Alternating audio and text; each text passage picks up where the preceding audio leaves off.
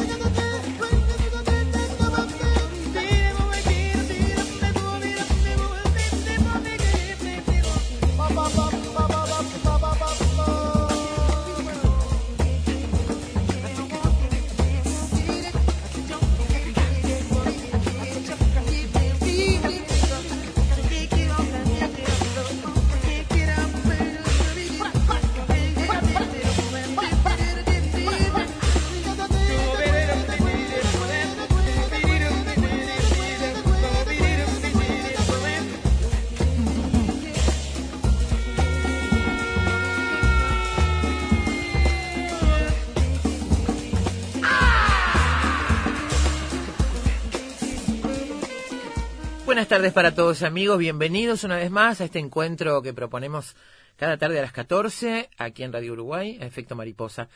Bueno, eh, corresponde enviar nuestro pésame, nuestro saludo al presidente de la República, el doctor Tabaré Vázquez, y a toda su familia que, como ustedes saben, ha perdido a su señora, a María Auxiliadora Delgado, que falleció en la madrugada de hoy eh, un ataque al corazón. María Auxiliadora Delgado falleció a las, a las 8 de la mañana, empezó el velatorio, se está desarrollando en Martinelli, como ustedes saben.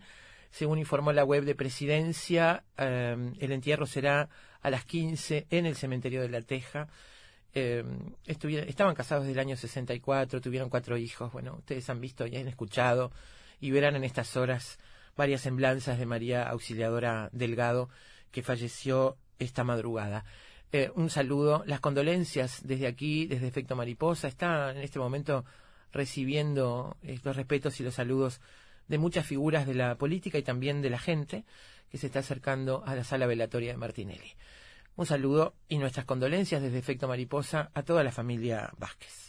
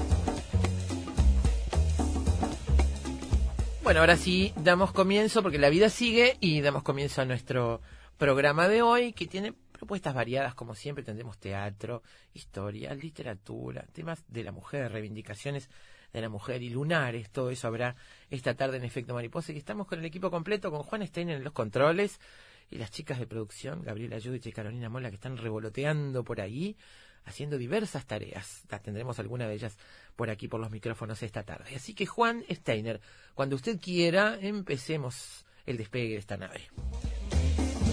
Aflojate un poco, encende la radio, no preguntes nada y disponete a escuchar durante dos horas algo realmente diferente.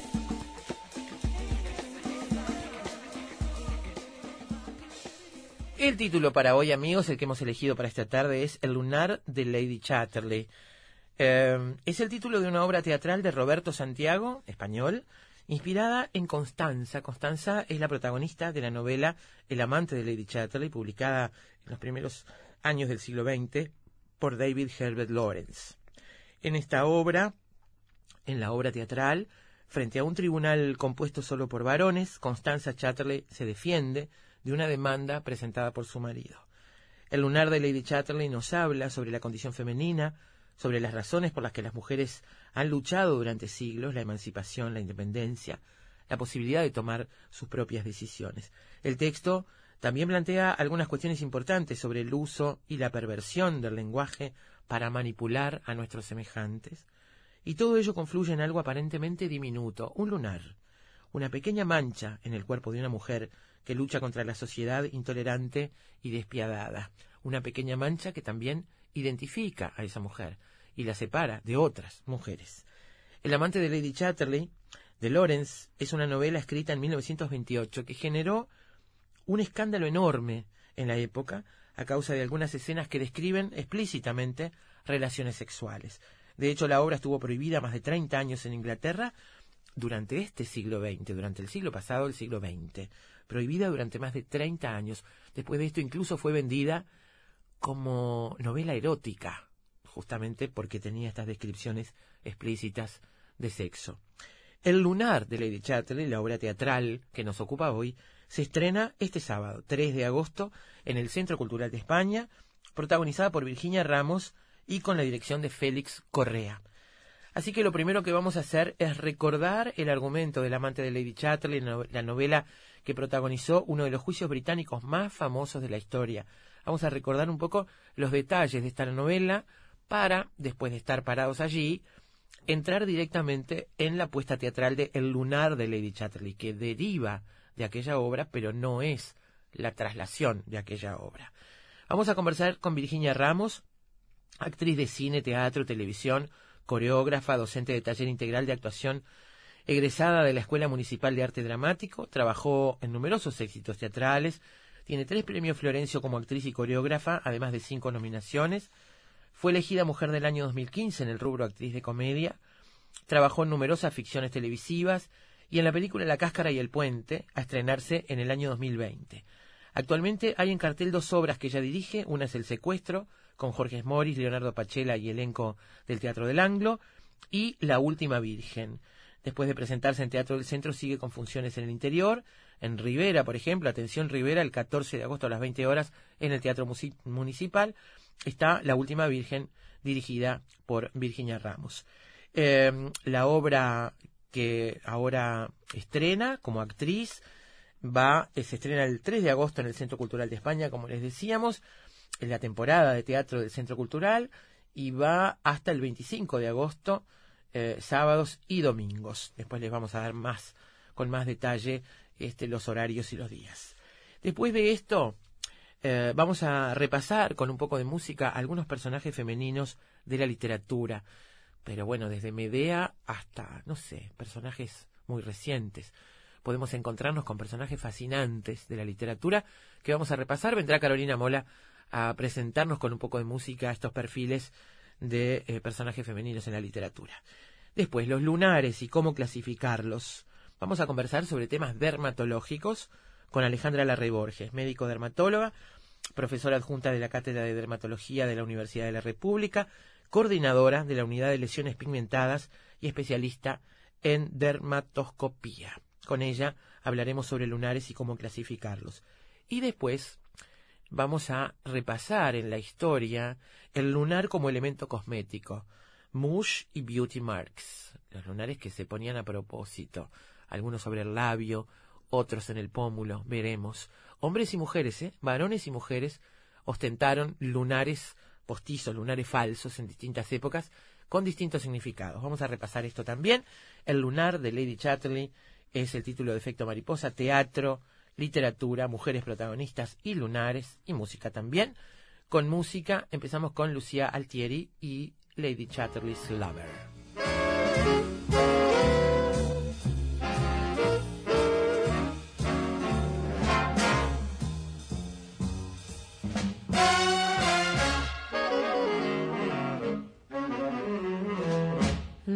Chatterley slave ha un tormento nel cuore, glielo ha messo l'amore per punirlo così. Le ricette le slave per i baci proibiti, solo fiori appassiti può in giardino trovare. Ed il cielo non ha più le stelle, non ha più la luna. E i colori non ha più il tramonto, tutto si fa grigio. Lady Chatterley's ha un tormento nel cuore, ha messo l'amore per punirlo così.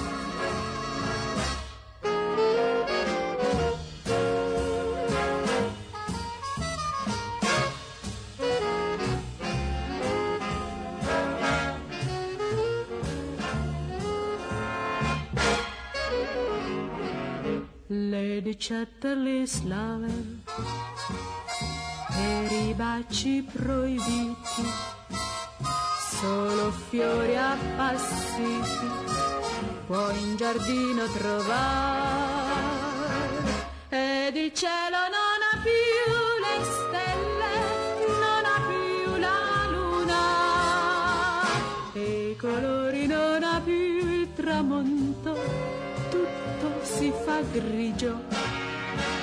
Lady Chatterley's love ha un tormento nel cuore, glielo ha messo l'amore per punirlo così, per punirlo così, per punirlo così.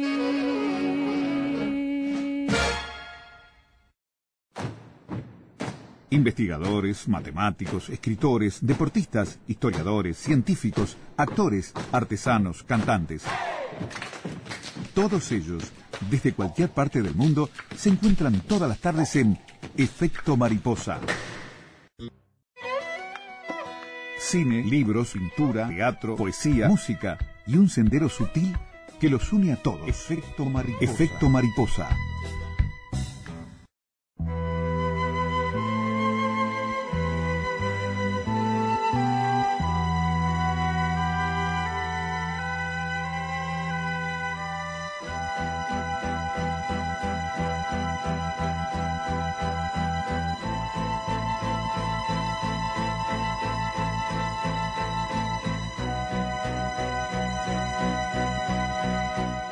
Bueno, como les decíamos, lo primero que vamos a hacer es arrancar con unos datos básicos sobre esta novela. El título original, Lady Chatterley's Lover, con frecuencia mencionada así, abreviada como Lady Chatterley. Una novela del año 1928. Esto es importante. Hoy pensábamos este, en producción que uno tiene la idea de que conociendo la historia y conociendo lo que pasó con esta novela, piensa que es anterior, bastante anterior. Sin embargo, es de 1928. El escritor es David Herbert Lawrence eh, también citado como D. H. Lawrence, D. H. Lawrence. La obra causó un escándalo muy grande, como les decíamos, estuvo prohibida por más de 30 años en Gran Bretaña, tenía eh, relaciones sexuales descritas de manera muy explícita. Se publicó en Florencia en 1928 y hasta 1960 no se publicó en el Reino Unido. La historia cuenta la vida de Constanza, que está casada con un hombre de clase alta, que está parapléjico, y mientras tanto ella mantiene un romance con un hombre que pertenece a la clase obrera. Esto podría ser, en un párrafo, la historia del el amante de Lady Chatterley. Eh, la censura es la menor de las dos hermanas despreciables. La otra se llama Inquisición. Esto escribía el dramaturgo vienés Johann Nestroy con un siglo de antelación a la publicación de la polémica novela eh, El amante de Lady de Chatterley, eh, a Nestroy se consagraron las defensas de la editorial Penguin Books, procesada por publicar el texto íntegro de la edición de 1928, a decisión de la corona británica. Por las salas de aquel tribunal desfilaron numerosos testigos, desde estudiosos literarios a obispos anglicanos, que se armaron de valor para reconocer el mérito literario de la obra. Después de la absolución, la Cámara de los Lores, en su empeño por demonizar el libro, debatió una moción para prohibir los textos del escritor británico que nunca prosperó, afortunadamente. Es una novela transgresora y se convirtió en un manual clandestino del sexo para primerizos. En España, como en el Reino Unido, se, persiguió, se persiguió también la divulgación. Además, por incubar uno de los males del siglo pasado y anteriores, el adulterio de una mujer, el autor tuvo que hacer frente a la condena pública y el escarnio de la Inglaterra de los años 30. Lawrence cuenta la traición de Lady Constance, de la aristocracia británica, con un guardabosques desde la libertad expresiva del cuerpo de la mujer, sin reparos ni reservas. Tampoco gustó mucho que Lawrence no escatimara en detalles cuando glosaba las escenas sexuales entre los dos protagonistas. Sexo explícito, un pudor renovado por la revolución sexual que se avecinaba, excusa de hacha para el verdugo y leña para que la censura despachara un secuestro claramente. ¿Por qué leer El amante de Lady Chatterley? Es uno de esos clásicos que suelen introducirse en la lista de clásicos que hay que leer y que suele quedar en una especie de pendiente o limbo y de todas maneras todos sabemos que la novela de Lones cuenta la historia de una mujer aristocrática británica, Lady Constance, que se casó durante la Primera Guerra Mundial con el hijo de una familia de la pequeña nobleza, que al terminar la guerra su marido se ha convertido en un baronet, Sir Clifford, y el matrimonio se va a vivir a la casa señorial familiar. Sir Clifford no ha vuelto de la guerra sin secuelas. En un ataque, pocas semanas después de casarse, pierde la movilidad en las extremidades inferiores. La pareja vive en una casa solariega, en una especie de casa este, quinta, eh, ella en el piso de arriba, él en el de abajo, donde se puede mover con una silla de ruedas motorizada. Ambos están entregados a la vida intelectual.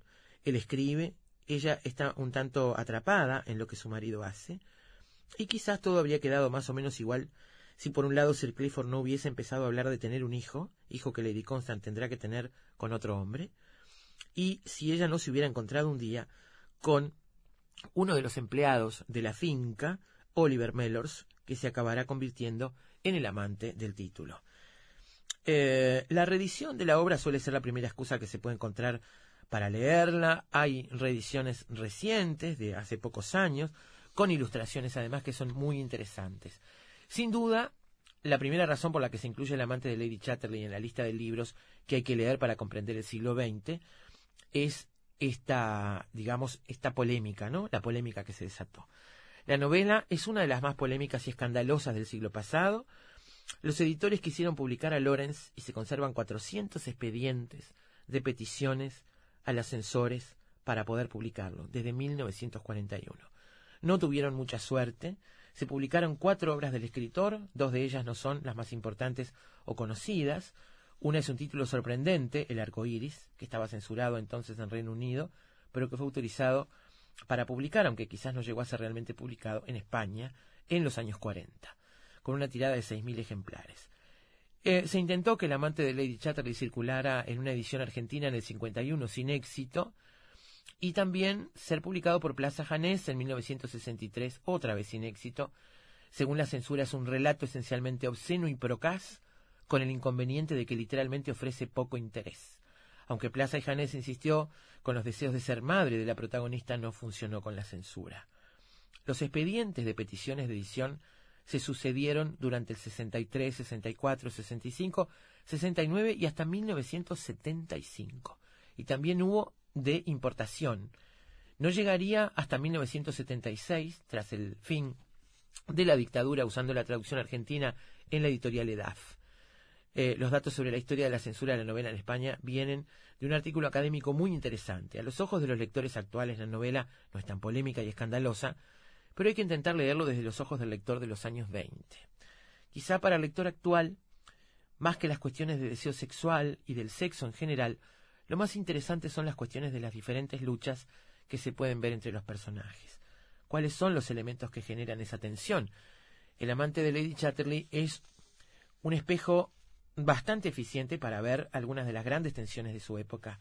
Constance, la protagonista, es un claro ejemplo de cómo estaban cambiando las mujeres y de cómo el mundo que estaban dejando atrás se estaba convirtiendo en algo mucho más agobiante eh, de lo que había sido antes. Los años 20 son los grandes años del comienzo de la liberación de la mujer, en el que las mujeres se incorporaron al mercado laboral y en el que empezaron a vivir una vida más que como esposas. Constance es un producto de su tiempo, Sus padres, modernos e intelectuales, le dieron una educación y le ayudaron a pensar por ella misma. Constance no puede ser simplemente un ángel del hogar y esta es una de las cuestiones que marcan a su personaje. También se puede leer en clave de choque de clases, no solo la cuestión de la mujer como cambio social, los cambios en las estructuras de clases. Sir Clifford es un ejemplo de una parte de la sociedad que está siendo condenada y que terminará desapareciendo, aunque él intente aferrarse eh, a ello. Al fin y al cabo le está pidiendo a su mujer que tenga un hijo para poder tener un heredero, alguien que siga manteniendo las cosas como eran. Como cualquiera que haya visto series de época de la televisión inglesa, si la clase alta británica ya estaba en crisis en la Belle Époque, eh, en los años 20 recibieron la estocada final. La novela está llena de menciones y de historias de ese mundo que se desmorona. No solo están los Chatterley, sino también sus conocidos, como un vecino que mantiene con esmero su casa georgiana y que será desmantelada por sus herederos para construir adosados para las nuevas clases medias, apartamentos para las nuevas clases medias. Y el detalle, me parece no menor, es que en esta aventura que tiene Lady Chatterley con este hombre, eh, con este hombre obrero, empleado de su marido, lo que está en juego es el placer sexual, no está en juego el amor, no está, en juego pensar en una nueva pareja, aunque pueden fantasear con ella. Sobre todo creo que él fantasea más que ella con una nueva pareja, con una vida juntos. Eh, hay que leerlo, se trata de una novela muy diferente, posiblemente no tan redonda ni meditada, pero dotada de un encanto propio. Constant pierde la virginidad antes de casarse y más tarde, ya con su marido paralítico, toma con soltura a su amante con el que tiene una larga relación antes de su encuentro con el guardabosques. Hay otras diferencias. El marido empieza a escribir, a hacerse un hombre en el mundo literario. Este, hay, bueno, versiones, diferentes versiones de esta novela. Les recomendamos repasarla. Es una novela que habla de muchas cosas y que ahora da lugar a esta obra teatral que le da voz, una voz a Constanza, una voz posterior a lo que sucede al relato de la novela. Posteriormente, Constanza tiene que defenderse en un juicio en que el jurado somos nosotros, quienes estamos en, quienes estamos en las butacas del teatro. En ese punto nos vamos a parar para meternos en El lunar de Lady Chatterley, esta obra que se estrena este fin de semana en el marco de la temporada de teatro del Centro Cultural de España.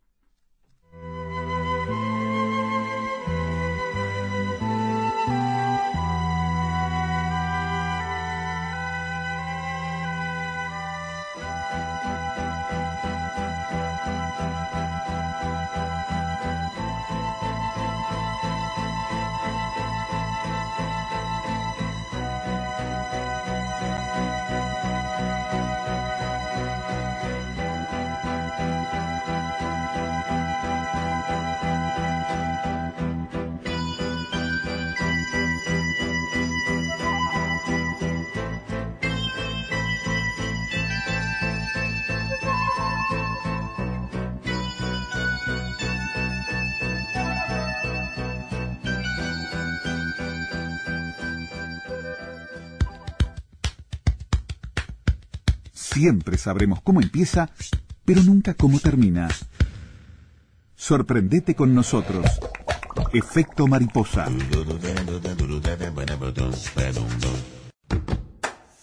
Lo único seguro es que el sol sale por la mañana y se oculta en la noche. Lo que sucede en el medio es culpa de efecto mariposa.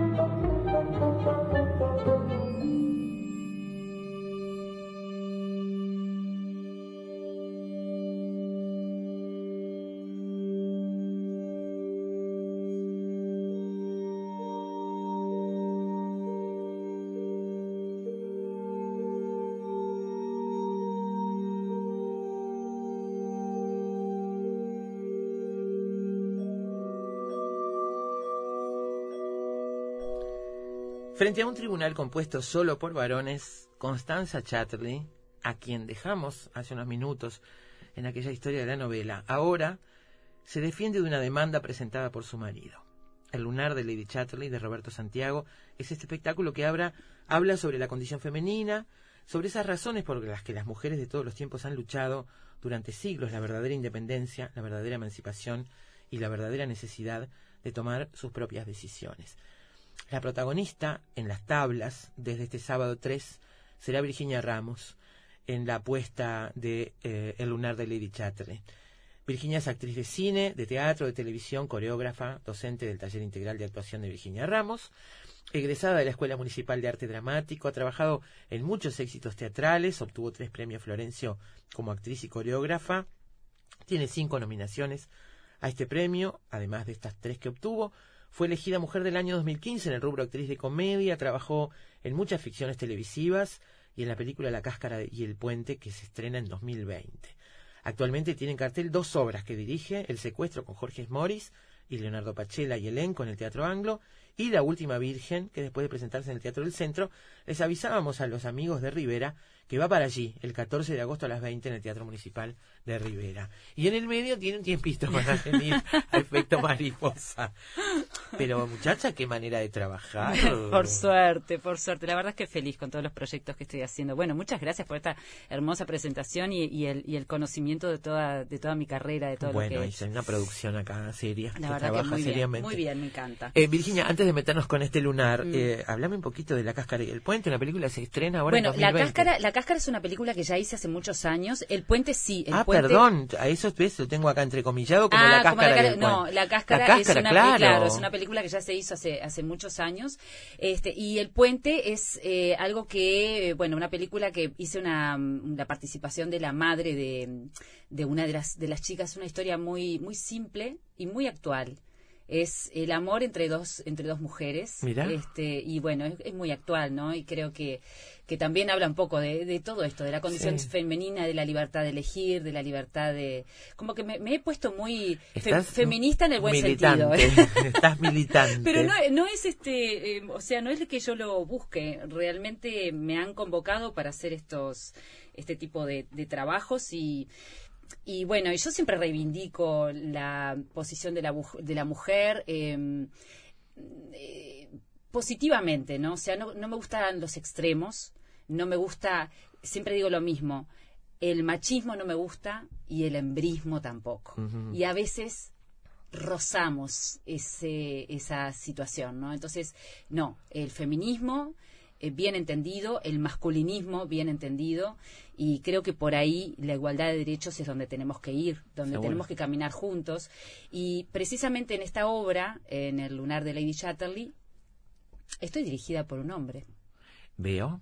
Y es una novela, el personaje es creado por un varón además, Exacto. este, en, en los años 20, ¿no? En los años 20. Ujú. Es la historia de, bueno, del amante de Lady Chatterley. Es eh, una novela de, de H. Lawrence que estuvo prohibida durante 30 años Sí. porque la novela en sí eh, mostraba ciertas situaciones explícitas este, sobre el, el- el- precisamente el, el amante y, Ujú. y, lo- y- y Constance Chatterley. Y después se escribió, hoy en día, no actualmente, Roberto Santiago escribe em, a esta mujer, describe a esta mujer frente al, tibu- al tribunal. frente Cuando a un después- tribunal donde ella reivindica su renta, digamos, ¿no? Exacto. Hay, hay una cosa interesante que leí en las, en las reseñas, porque bueno, al no haberse estrenado todavía la obra, no la hemos visto, Mm. es, es- esa cifra de las 600 libras que defiende como renta, que tiene que ver con aquella reivindicación de Virginia Woolf de la renta y de la Ah, habitación sí, propia, ¿no? Exactamente, exactamente. En este caso, ella lo que quiere es eh, su libertad después de muchos años de matrimonio donde ella no solamente lo dejó, lo abandonó a su marido, vamos a contar un poquito la historia cómo es. Su marido, un noble, un gran noble de la nobleza, este, eh, eh, para que no me sale el nombre, este, Clifford, Clifford, Clifford sí. Chatterley, eh, bueno, un gran noble con una riqueza absoluta, va a la guerra, queda paralítico. Cuando regresa de la guerra, la situación entre los dos empieza a cambiar. Entonces el amor se empieza a perder y él empieza en cierta medida a destratarla, a ya no darle cariño. Sí, hay como un resentimiento de él hacia ella. Exacto. En realidad más- se supone que es más por su situación, pero termina reflejándolo en ella. ¿no? Esa Exactamente. vida además prácticamente aislada que hacen en esa, en esa casa. ¿no? Mm. Exactamente. Entonces ella quiere separarse, siente que realmente quiere la libertad, quiere ser feliz y quiere que él sea también feliz a su manera, más allá de la desgracia, porque todo el mundo tiene derecho a ser feliz con las condiciones que tengamos.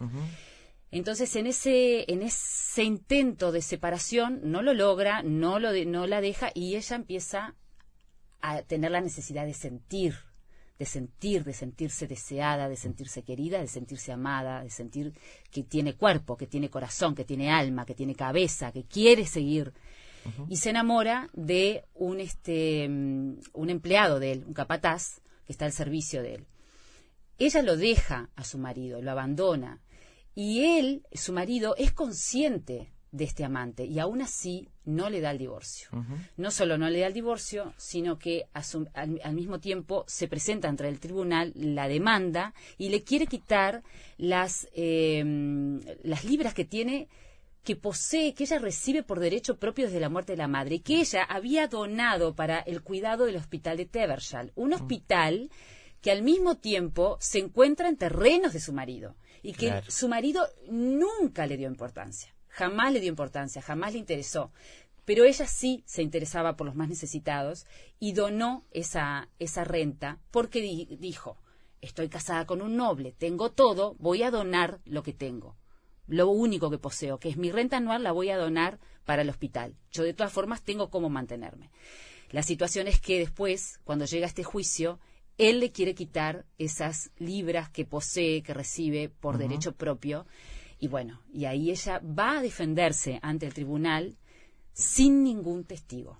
Y ella dice, vengo aquí a defenderme con mi cuerpo, únicamente y Ahí ya exclusivamente estamos, con mi eh, cuerpo. ahí ya estamos, en la frontera entre la novela y la y el- obra y la teatral. obra, digamos, ¿no? Exactamente. O sea, esto lo que habla la, la obra, lo que es como la historia que se imaginó eh, Roberto Santiago de la presentación de esta mujer con San Chatterley frente al tribunal. En el que- con el cual el jurado somos nosotros en butacas, Exactamente. y todos ustedes Somos son varones. hombres. Sí, está bien. Son hombres. Está bien. Tengo Y- entendido que Santiago utiliza apenas un par de párrafos de la novela, un par de cosas de la novela y construye todo lo demás. todo lo demás. Un gran porcentaje del discurso está construido especialmente, especialmente para para la la obra. obra. Exactamente. Es una obra que pasa, para mí, un gran desafío, un gran desafío maravilloso. A mí siempre yo digo- Sola en escena, Sola con un monólogo escena. poderoso. poderoso.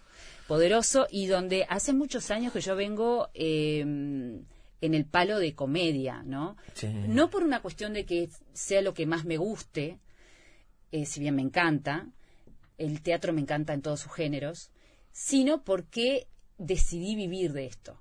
Y entonces, cuando uno decide vivir de esto, tiene que empezar como a ver dónde está el público. Sí, y la qué es lo comercial eh, es inevitable. En- entonces empecé a ver que bueno que realmente la beta de comedia yo la empecé a descubrir con los años. Yo siempre fui muy muy del, del drama, me gustaba muy, me gusta mucho Lorca, me gusta, o sea siempre me manejé como por ese lado, pero descubrí y, para- y también estuvo bueno descubrir mi beta artística como comediante. De hecho, Te todo lo que he hecho- premio. sí, me han dado un premio por como comediante y y me encanta y, y me encanta manejo mucho el humor con el público ahí y conversar con él y romper la cuarta pared y y no eh, como por ejemplo en Tok Tok que, que, que somos el público no existe somos nosotros en el en el consultorio este y acá dije yo ya estoy instalada, tengo mi carrera, tengo mis talleres, tengo, me va muy bien, me va muy bien, tengo que decirlo, o sea, bueno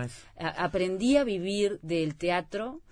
eh, tengo que decir que soy una afortunada de la vida porque tuve toda la vida el apoyo de mi familia, que también es muy importante. Tuve toda la vida el apoyo de mi mamá, de mi papá, que hoy no lo tengo, pero siempre me apoyó muchísimo en lo que yo quería hacer.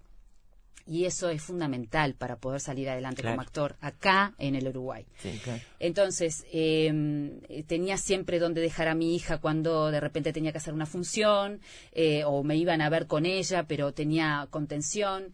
eh, y bueno, y así fue como fui eh, forjando mi carrera por el lado del arte, como coreógrafa, como bailarina, como locutora, como, bueno, comerciales, eh, danza, espectáculos eh, artísticos, modelaje, bueno, comedias, este, tiras, ficciones, películas, y así fue como empecé a formar toda mi carrera. Y Bueno, y la día- prueba está, tenés dos, dos obras en cartel dirigidas por ti, tenés una película en camino Exacto. de ser estrenada el año que viene. Este y año, estás por este estrenar- año, en el año en sí, hice ocho espectáculos, Bueno, más los tres talleres, más clases de educación de la voz que también realizo.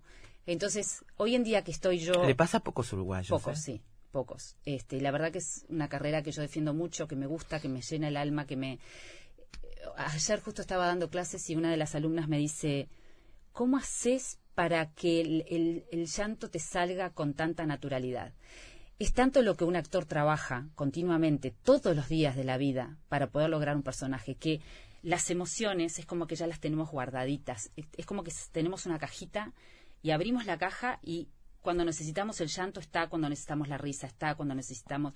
Pero siempre de verdad. Es decir, ayer yo les, de- les demostraba, por ejemplo, en una escena que estamos haciendo de Florencio Sánchez, estamos haciendo el, des- el desalojo con esa madre desesperada este que se queda sin sus hijos y, y- y yo lo decía y la desesperación ya me generaba el llanto y la conmoción y me dicen ¿cómo haces? es tanto lo que uno trabaja tanto las emociones ya las tiene uno como guardadas y es tan lindo que eso pase porque eh, Se ejercitan como los músculos, Claro, quizás. exactamente, exactamente. Y en esta obra de Lunar de Leigh Chatterley, eh, que bueno, obviamente yo siempre digo lo mismo, ¿no? Más allá de los años, mis años de experiencia, para mí los estrenos son patéticos, patéticos son. El típico, ¿por qué me metí en esto? Exactamente, exact- me acuerdo que el año pasado cuando estábamos, y, y- y y sin embargo es una cosa que ya la tenemos súper dominada, estábamos con Gabriela Fumía, es una anécdota muy graciosa, y entrábamos como por la puerta del, del teatro, o sea, en vez de entrar desde el lado del escenario, nuestra eh, El irrumpíamos ingreso desde- era por la sala. Exacto, entrábamos por la sala. Y cuando estábamos a punto de entrar, le decía a Gaby, ay Gaby, estamos en la puerta, ¿por qué no? Voy a decir una mala palabra, ¿por qué no nos vamos a la mierda? Sí. Es ese pánico Sí, sí, que, claro. que el estreno siempre está, siempre. Y después uno... Bueno, dicen los que saben que es necesario. Esa, Es necesario. Esa, esa tensión en el, en eh, el sí, es lo que día te que no te pase alerta. eso, Exacto, no te está interesando tanto. exacto. Sí. Es como que estás alerta y... Ahora, bueno. esa sensación de pánico, ¿cuándo se va? ¿En el momento que empezás el No, el- a mí el, el- el- estreno no se me va nunca. O sea, la, función, pánico, la- toda la función eh, estás- por lo general estoy tensa, estoy como, no estoy demasiado relajada. Me relajo cuando estoy llegando al final y en las funciones siguientes. Ya después ya está. Qué bueno. Este, pero el, el, di- el primer día es como que estoy como muy pendiente de todo. Al mismo tiempo hay muchas reacciones del público de las cuales no, están, no estamos preparados. Esta obra, por que ejemplo, acá los varones se ríen en lugares, en algunos lugares y las mujeres en otros. en, en- En la, fu- en, este- en, el- en en la, el- en la en el- representación en España, por Exacto. ejemplo, ¿Qué pasa? del lunar. En el lunar hay muchas ironías. Ella trabaja mucho la ironía. Eh, todo lo que dice es en tono irónico. Eh, cuando le dice, en un momento ella le dice, este, no creo en los no creo en la justicia, no creo en los jueces. Ay, perdón, Seguro. perdón. ¿A Seguro. quién le vengo a decir? Seguro. No sé si no lo hace a propósito. Claro. No es un perdón de no me di cuenta. Ella sabe todo. Ella se fue con todo esto estudiado, preparado. Pero en un momento de esta Ella historia. no tiene un abogado defensor, está nada, sola frente sola. al jurado. No quiso nada. Tiene que defenderse con su monólogo. Con su monólogo. Ella se fue con sus propios y sin hechos. Porque los hechos es la vida que tuvo íntima. Y no hay hechos, no hay, no hay, o sea, tendría que haber una camarita filmando Claro. en esa época encima, o sea, imposible, de lo que sucedió. Claro. Ella dice, yo no tengo hechos, no tengo pruebas, lo único que tengo son... Y, y, y en un momento también dice, este, todo esto son sustantivos, a mí me gustan los adjetivos. Las- los adjetivos son más humanos, nos hacen más, están más cerca del alma. Y después, bueno, no quiero contar el final porque el final No es... cuente, por favor. El final es impresionante, impresionante. Es Este, como, yo me imagino para una actriz estar en, este, en esta piel con esta obra es también, eh, a ver, siempre hay que defender el personaje, siempre hay que defender el texto, siempre. Sí, sí, Pero acá estás de verdad defendiendo un discurso frente a un jurado. exacto. Este, además de defender un personaje, defender la obra, que es otra cosa. Yo me Claro. refiero a este, un discurso que fácilmente uno puede hacer propio, a pesar de que estamos en siglo XXI Sí. y no a principios del XX Sí, pero que tiene, me imagino, muchos puntos de contacto con cosas que nos pasan hoy a todos. exacto. De hecho, hace poquito, este, yo le, le digo a mi marido, le digo, ¿te animas a tomarme la, la letra? Y claro, eh, no podía evitar, digo, pero no me corte, porque él no podía evitar que cada vez que se encontraba con algo que le chocaba, preguntármelo, ¿por qué razón? Y yo eh, lo trataba de defender desde el punto de vista eh, de que yo estaba en el papel de Lady Chatterley, entonces Sí. intentaba defenderlo, pero él me decía, pero hay muchas cosas que también pasan hoy con los hombres. Hay muchas veces que los hombres, eh, eh, por ejemplo, la mujer, ¿por qué tiene el derecho a todo? Eh, em, el derecho a quedarse con la casa, al derecho a quedarse con los hijos. Y hay tantos hombres que también funcionan como padre y madre y que también tienen su derecho a. Entonces, la lucha acá, yo creo, y, y justo lo, lo escribí ayer en una nota que tenía que hacer de unas preguntas que me mandaron, es que se lucha por la igualdad. Y el hombre no es una el- no es una puñalada esta obra no es una puñalada para los hombres. Es una puñalada para este tipo de hombres. No- nosotros Claro. acá no estamos juzgando al hombre en general Eh, hay muchos hombres maravillosos Claro, lo que pasa es que ahí lo que me parece a mí que lo que está en juego es el sistema construido por esa cabeza. Eh, exactamente no es que haya hom- eh, hombres ahí como mujeres Exacto, con todas y- las cabezas imaginables. y que, y que Ahora, hoy hay en un día sistema que está construido desde el poder. exactamente Es decir, estamos hablando de una mujer que, en- que en 1930, Claro. 20 no podía acceder a su propio dinero. exacto digamos. exacto, Este, ni siquiera podía divorciarse si el marido no quería que se divorciara. exacto. ¿No? Y este, hoy pueden pasar cosas distintas, pero distintas, en definitiva. pero en definitivas también es la libertad A, ¿no? La libertad de poder elegir, la libertad de decir hasta aquí voy y quiero eh, y, y quiero independizarme y quiero eh, y quiero tener el derecho a construir mi vida y a seguir mi vida y a que vos sigas la tuya. Y ahí en un momento Lady Chatterley le dice al juez, este, ¿usted querría venganza? No, señoría. Usted solo quiere justicia. Es como un, un- un- como diciéndole, quiere justicia, ¿verdad? Bueno, entonces hagamos justicia. Esto que me está presentando eh, Clifford es venganza. Es vengarse, es vengarse, es querer arrastrarme a una silla de ruedas a su lado y que permanezca como dos, dos cerebros que entran en comunión cosa que no ella no ha querido no ha querido hacer. Ella pone una cantidad de pautas y de, y de, y de pruebas de pruebas eh, eh, verbales de lo que de lo que para ella es la situación. No quiero seguir al lado de un hombre que no me da nada y que yo no le doy nada. Y quiero separarme. Es más ella tiene un hijo con otro hombre. Un hijo este natural con otro hombre y él es consciente del hecho y toda la comarca es consciente del escándalo y aún así él no le quiere dar el divorcio.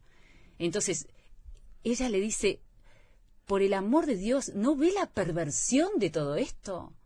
Tan perversos tenemos que ser que tenemos que continuar con esta, con esta mentira, con estas apariencias, con esta máscara que se nos cayó hace años. ¿Hasta cuándo vamos a seguir con esta mentira? Es un texto conmovedor que pasa, esta mujer pasa, y para mí es un gran desafío, y con la gran dirección, la verdad que estoy feliz con la dirección de, de Félix Correa, que nunca había trabajado con él. Y eh, me- siempre pongo el mismo ejemplo. En un momento, eh, el amante de. mm, No estoy comparando la, la- la relación, ¿no? Pero el amante de, de- de Lady Chatterley, ella dice. Oliver Mellors, que es el amante, dice: Oliver Mellors descubrió eh, partes de mi cuerpo que yo misma desconocía. Descubrió un lunar, un pequeño lunar. ¿Puede alguien vivir su existencia sin saber, sin conocer sin, sin saber que tiene ese lunar en el cuerpo, Oliver Mellor lo descubrió. Y yo lo digo en paralelo, Félix Correa descubrió partes de mí como actriz que yo desconocía que tenía. Y para mí eso es grandioso. Eh, haber salido ahora del palo de la comedia de tantos años y que aún así acá en esta en este espectáculo hay ciertas partes que son comedia porque trabaja mucho la ironía. Entonces el público de muchas cosas se va a reír se va a sentir identificado o se va a sonreír este pero no es comedia. No es comedia es otra cosa. Y paso por todos los, los, los estados desde la pasión el amor el llanto la rabia, las ganas de gritar, las ganas... O sea, esta mujer tiene un abanico, un espectro de sentimientos, de emociones en una hora de espectáculo. Y es un compromiso espectacular. Te digo, sinceramente, a veces hasta ni duermo. Me despierto con, con la emoción de, de, de, esta mujer hasta que no estrene, no voy a dormir. Estás muy entusiasmada. Muy, muy. Muy la entusiasmada verdad que con la obra. Me encanta, me encanta. Y es y espero que, bueno, de hecho, justo hoy me llamó la productora Lourdes Moreno también, que está con nosotros, este y me dijo, mira que en el final de cada espectáculo va a haber un foro. Un Ah, foro, bueno. un foro de distintas, de, desde psicólogos, eh, de distintos palos, ¿no? De, de que les interesa realmente hablar sobre esta sobre esta situación y de los paralelismos con el con el mundo de hoy, con el siglo XXI. Claro. Quiero nombrar también a, a, um, alguien que es muy especial para mí porque se unió conmigo en este en este proyecto. En realidad lo, lo invité yo y la producción y Félix me abrieron las puertas para hacerlo, que es Facu Brum, que es un alumno mío que está como asistente de mm, asistente de escena y que hace una pequeña participación donde simplemente está como alguacil, es el que me alcanza las hojas y todo, pero es un alumno que tiene muchas ganas de, cre- de crecer, de aprender y, y, eh, sumamente cumplidor y ha trabajado muchísimo y me encanta darle oportunidades a las personas que están Claro. en mi taller. Te quería preguntarte antes de despedirnos, que ya queda poquito tiempo. Mm. Eh, ¿Cómo es ensayar un monólogo comparado con ensayar una obra colectiva? ¿Es más sencillo? ¿Es más complejo? Es más complejo para mí. Porque nosotros te apoyás en Sí, otros, exacto. ¿no? Este, Esto como el proceso es... El proceso para mí fue uno de los más difíciles que hice en toda mi carrera artística. Más allá de los resultados que tenga, más allá de si el sábado ven a una pésima actriz o maravillosa o mediocre o divina o más o menos, o bueno, ahí se defiende. Para mí el trabajo actoral que yo hice, la entrega actoral y con lo difícil que es este texto, porque no, no es un texto es un texto complicado porque es un texto que eh, duda continuamente de lo que va a decir. Entonces, eh, voy a hacer un ejemplo. Lady Chatterley dice, por ejemplo, eh, no sé, digo cual- cualquier cosa, pero eh, juez, yo diría que, bueno, no, a, ver, o sea, Claro. de esas cosas así hay miles en 12 hojas de monólogo y todas me las Y estás atendiéndote al texto totalmente, Totalmente. 100%. 100%. No hay lugar para tu, tu- No, tu- para nada, moverte. en nada, ese- nada. Entonces, todo el Uf. ah, u, mm, bueno, ah, eh, eh, ah, ahora, todo ese me lo tuve que aprender de memoria. Y fue Y eso me imagino que son pasadas y pasadas y pasadas, para pasadas perfeccionar y eso, ¿no? pasadas. A veces estaba hasta las 3 de la mañana estudiando texto. Y me, y me dormía cansada, me despertaba a las 4 de la mañana y volvía de nuevo el texto, el texto, ay, esto y me salió. Y cuando me, me- no me salía, a las 4 de la mañana me levantaba a decir, no, me tiene que salir. No, fue realmente un gran desafío para mí. Un texto sumamente difícil que pensé que, y poco tiempo además, no, no he tenido, eh, hace un mes y poquito que empecé a ensayar. Entonces fue realmente este, conmovedor en todo sentido. Y la verdad a mí me resulta mucho más sencillo siempre trabajar con un colega y ensayar con un colega y, y que me pase la letra y que Claro. hay acá y el pie y me acuerdo del pie y de Claro. los No, yo pensaba que por otro lado también en el monólogo puedes tener un poco más de libertad que trabajando con otros, pero no todo tiene su pro y su contra, todo claro, tiene su seguro. pro y su contra. Seguro. Este, tal vez tenga libertad cuando uno ya lo tenga casi que lo dice sin Claro. pensar. No, la dificultad obvia de que el texto es mucho más largo que en un espectáculo colectivo Sí. y que no te puedes apoyar en nadie, En solo nadie. en ti, eso es una dificultad muy obvia, comparativa, digamos. Este, pero pensaba que capaz la libertad, pero no, este, Para todo- mí todo- siempre me ayuda más trabajar con un colega, este, ya sea desde el estudio en sí, de reunirme a- a- con alguien, Claro. aprenderme la letra, hasta de las diferentes situaciones y a veces a los pequeños descansos. No, no Sí. olvides que es una hora donde yo estoy continuamente Concentrada. concentrada, concentrada y que eh, eh, para mí también implica estar eh, concentrada en la obra e ir eh, dos horas antes de cada espectáculo a pasar letra y concentrarme, Sí, o sea, sin dudas. Cosa que en cualquier espectáculo estoy una hora antes o 45 minutos, como a reventar muy tarde, ¿no? Pero una hora. Pero en este, fácil, dos horas antes tengo que estar. Y de hecho, este sábado, que estreno a las ocho y media, voy a estar como tres o cuatro horas antes. bueno. Allá están todos invitados. Este sábado se estrena. A ver, ocho y media dijiste, ¿no? Ocho y media y los domingos a las 19 horas. Y va hasta el 25 de agosto. Eh, el, el domingo 4, el próximo domingo, chequeen antes porque no sabemos en esta mesa todavía, porque no se sabe si hay una resolución, si hay Exacto. funciones de teatro, porque bueno, está el plebiscito. Y, Exacto. este, a pesar de que no es obligatorio, de todas maneras puede haber este, interrupción de funciones de cine, teatro, chequeen. Pero si no, sábados y domingos, los sábados a las 20.30, los domingos a las 19, en el Centro Cultural de España, protagonizada por Virginia Ramos y con la dirección de Félix Correa, El Lunar de Lady Chatterley. Muchísimas gracias. A vos por venir. Gracias. Hasta luego. Amigos, la pausa, vienen las noticias y después viene Carolina Mola con personajes femeninos de la literatura.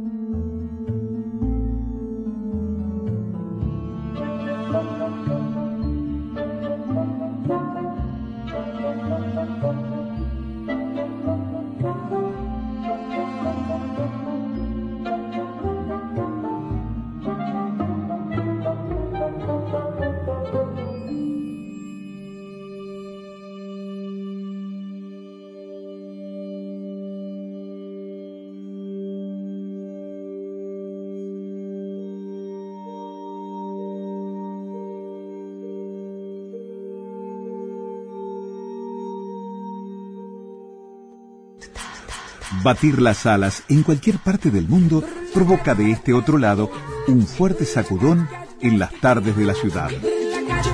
Efecto mariposa.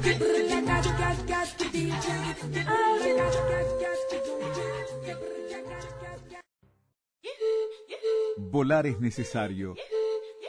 Todo lo demás no. Efecto mariposa.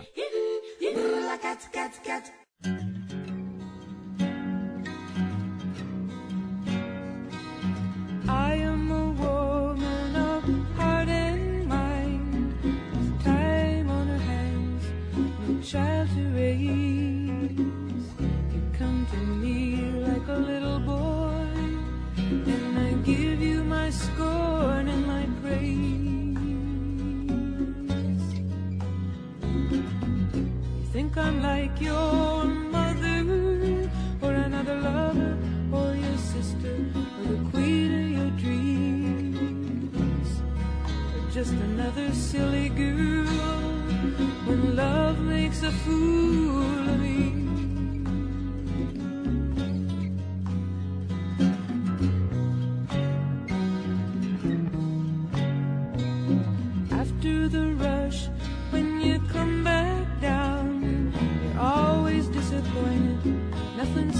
keep you high. grab your bargains, push your papers, win your medals, fuck your strangers. Don't let leave you on the empty side. El lunar de Lady Chatterley. Qué lindo lo que decía Virginia Ramos, ¿no? El director encontró lugares que ella tenía como actriz que ella no conocía, de la misma manera que el amante de Lady Chatterley encontró un lunar que ella no sabía que tenía, partes del cuerpo que no sabía que tenía. Es una linda manera de, de decir, eh, con el entusiasmo que lo dijo Muy Virginia Ramos. Virginia, sí, sí. totalmente. Buenas tardes, Carolina Mola, ¿cómo le va? Muy bien. Hace rato que no la veía. Me estás extrañando. Estoy extrañando. Estoy realmente multiplicándome. Así estamos, así estamos, Vamos multiplicando. todavía, Carlitos, que hay que pedalear. Sí, señor. Vamos todavía. Bueno, qué lindo esto que encontraste, Carolina, este ¿Verdad? cuaderno con 20 personajes femeninos de la literatura universal. Te voy a decir, se llama Cuadernos 20, o sea que son 20 de muchas cosas, y es un, en realidad está elaborado por la Dirección General de la Mujer de la Comuna de Madrid.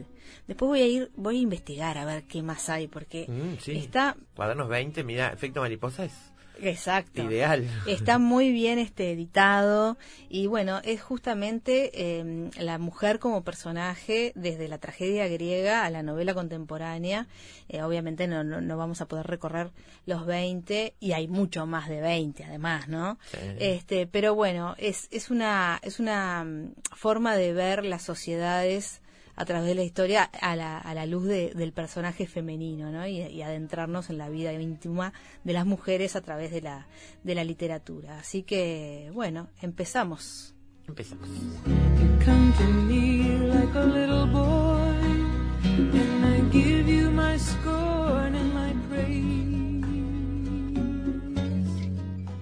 Empezamos en el 431 a.C.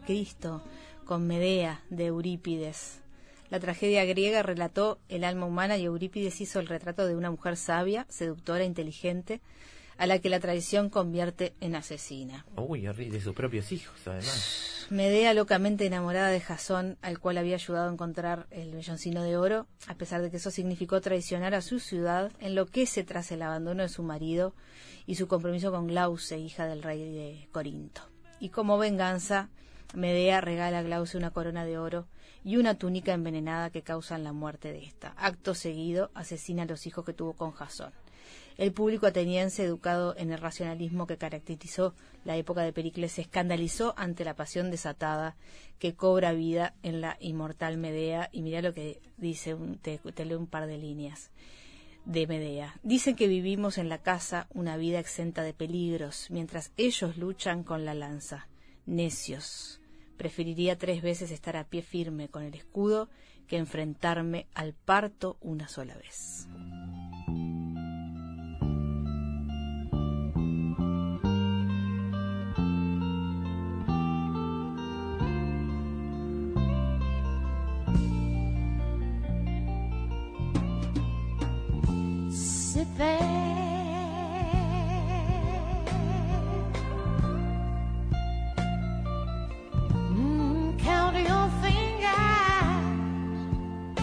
What else? What else is there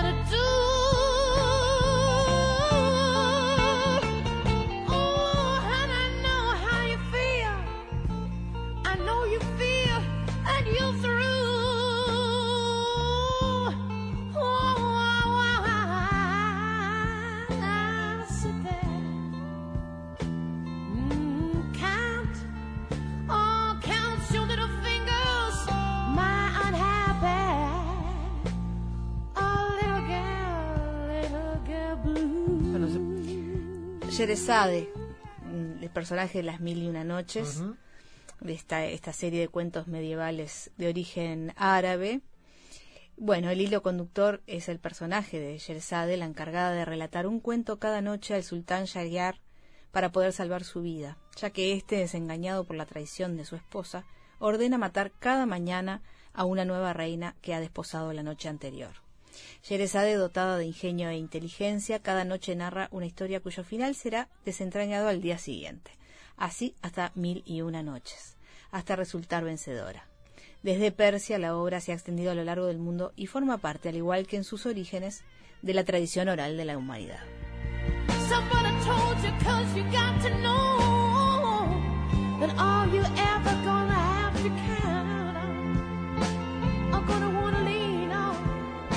It's gonna feel just like those raindrops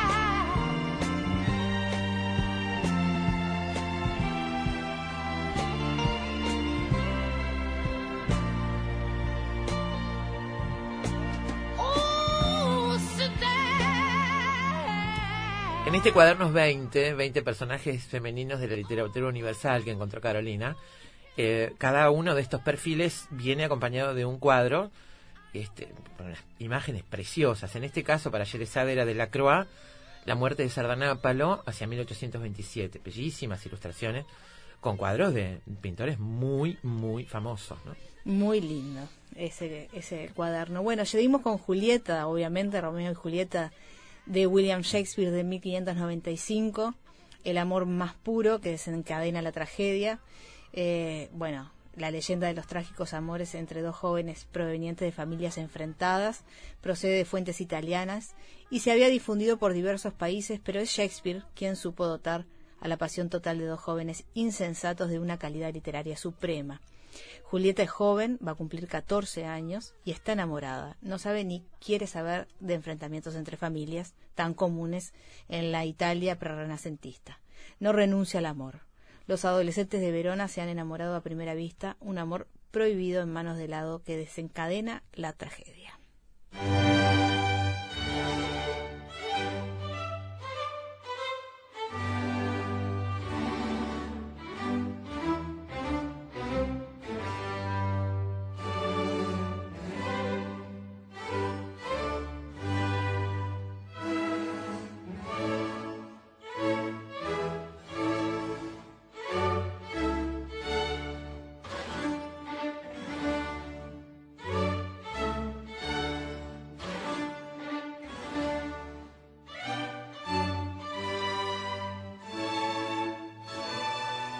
Julieta tenía 14 años, es una cosa que nos olvidamos a veces, ¿eh? Sí, no. Hay que tenerla muy presente cuando, cuando leemos a Shakespeare o cuando vemos una película o una obra teatral.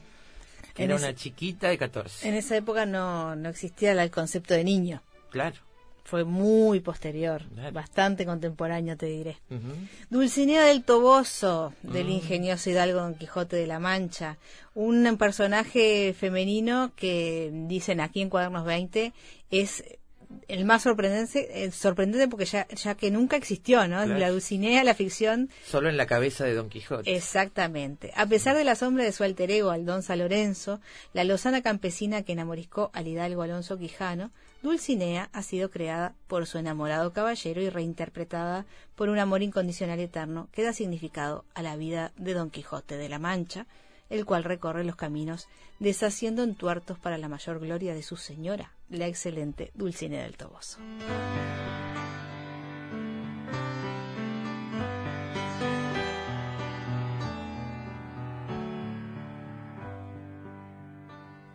She's dreaming, dreaming of a wild horse. She's breathing hard, trying to catch his mane. Running on the wind, he is leaving her again. And the sky is black, night is cold. Far from her home, she hears the wake up call and the rhythms of the road.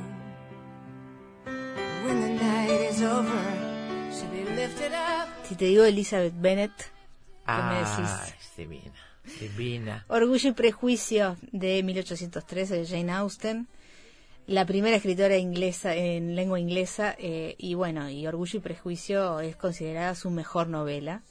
Tiene muchas buenas, pero la Sí. verdad que este, estos personajes femeninos de, de, de Orgullo y Prejuicio se llevan todas las palmas. Son Elizabeth es fantástica. Elizabeth Bennet es la heroína, una joven con personalidad, admirada hasta por la misma Jane Austen.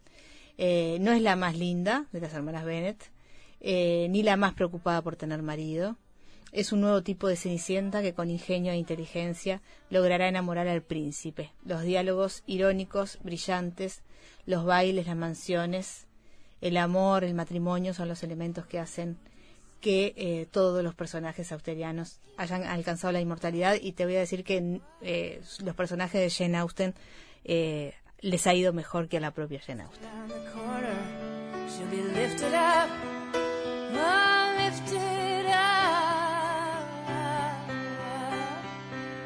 She rides a wild horse, she'll be free.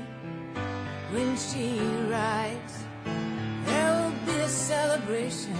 When she runs, love comes so easily. When she rides the wild horse, elation. She gets close. Bueno, las hermanas Bronté también tienen un- una buena este, selección de, de personajes. En este caso, creo que Jane Eyre de Charlotte Bronté, me parece que los de Cuaderno 20 eligieron bien, ¿no? Tras una eh, infancia desoladora en un internado, la huérfana Jane Eyre llega a Thornfield Hall para trabajar como institutriz de la hija del oscuro señor Rochester, un ser poderoso por el que se va a sentir increíblemente atraída. Sin familia, abocada a uno de los pocos trabajos a los que tenía acceso las mujeres que han recibido cierta educación, o sea, el de institutriz, el amor que siente por él y que será correspondido parece el final de un largo camino, pero la mansión y sus habitantes guardan un secreto que variará el curso de los acontecimientos. Con toda historia gótica, un secreto tenebroso. Es perfecta. La novela fue publicada en 1847 con el seudónimo de Currer Bell. El éxito fue rotundo.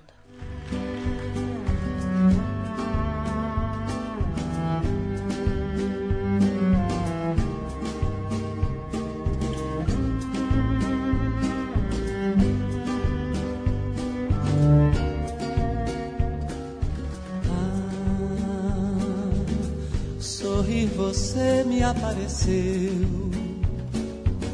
e as flores que você me deu guardei no cofre da recordação. Porém depois você partiu pra muito longe me deixou.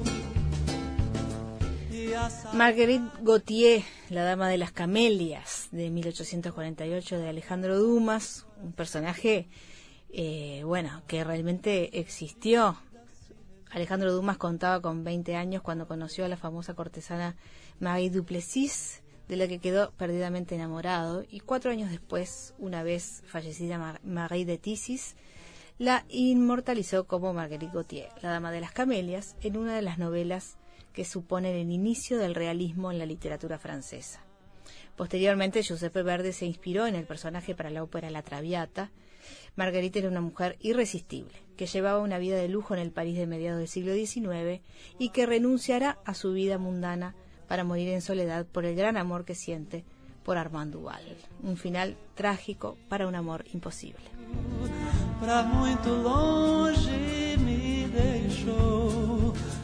e a saudade que ficou ficou pra magoar meu coração. A minha vida se resume, ó dama das camélias, em duas flores sem perfume, ó dama das camélias.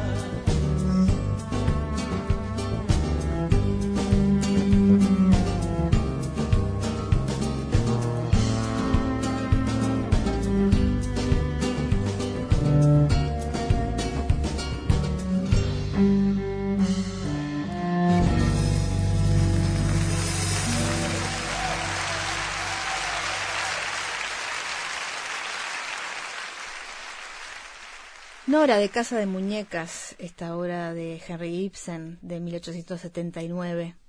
Dicen en Cuadernos 20, de todos los portazos de la literatura, el de Nora Helmer ha sido el más sonoro. Sin dudas. sin Cuando dudas. la dulce Alondra descubre que su marido no es la persona que ella creía, comienza a contemplar la realidad desde una perspectiva diferente, dándose cuenta entonces de que ha pasado de la tutela del padre a la del marido y que ni siquiera es capaz de comportarse como una auténtica madre porque considera que no tiene nada que transmitir a sus hijos, dada su falta de experiencia y reflexión.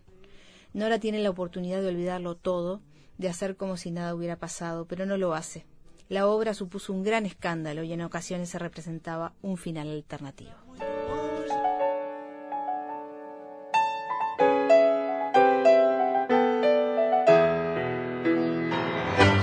Madame Bovary. Todos tenemos un amante por ahí.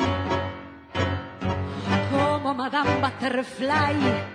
Todos tenemos un suicidio en stand-by. Nuestra compañera Mónica Navarro cantando Madame Bovary. Bueno, eh, nos vamos con Emma Bovary. Sí. La veo delante del espejo diciendo, tengo un amante, tengo un amante. Cuando uno lee, la, la- la visualiza, Pobre, ¿no? sí, pobre mujer, ¿qué- ¿en qué lío se metió, eh? Esa En qué lío, La ¿no? plata, los préstamos, la cosa es una locura, pobre Mamá Bovary. Madame Bovary de, de 1857 de la obra de Gustave Flaubert. Y bueno, una mujer que no se resigna a su propia suerte, a su vida mediocre, a su marido anodino en una pequeña localidad normanda. Les recomiendo este libro. Ampliamente. Sí, señor, yo también, yo también. Quedan muchas en estos cuadernos 20. Bueno, Clarisa Dalloway, genial. La Fortunata de Fortunata y Jacinta. Ana la Yo de Karenina. Mujercitas. Ana Karenina. Precioso. Bueno, y cuadernos 20, recomendable ya. Nos pedían ahí los datos, ya se los pasamos a una oyente que quería conocer este esta publicación. Gracias, Carolina. Preciosos perfiles, lindas mujeres. Seguiremos. Personajes de la literatura para, para recordar hoy. Te jode un gringo y no te dice ni goodbye. Como Madame Pompadour, tanta miseria nos da un toque de glamour. Como Madame Recamier, al más payaso le llamamos canciller. Esta desmesura, prepotente, monolítica y nefasta, no merece comentarios, pero el precio que pagamos es tan alto, es la deuda, esta no nos la acabamos, y pagamos, y pagamos, y pagamos, y pagamos. Investigadores, matemáticos, escritores, deportistas, historiadores, científicos, actores, artesanos, cantantes. Todos ellos, desde cualquier parte del mundo, se encuentran todas las tardes en Efecto Mariposa. Cine, libros, pintura, teatro, poesía, música y un sendero sutil que los une a todos. Efecto Mariposa. Efecto Mariposa.